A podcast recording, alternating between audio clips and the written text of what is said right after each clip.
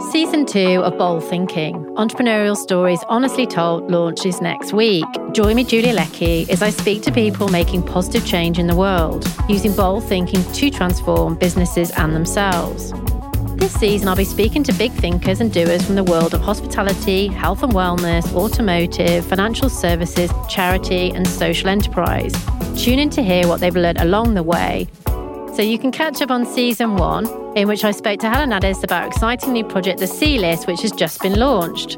Anthony Weissum about the future of custom experience, Bastian Lindberg about the role of creativity in business, Jane Swaby about the evolution of fitness, and Charlie Brooks on her journey to entrepreneurialism. This podcast is brought to you by Honest, part of the Principal Group.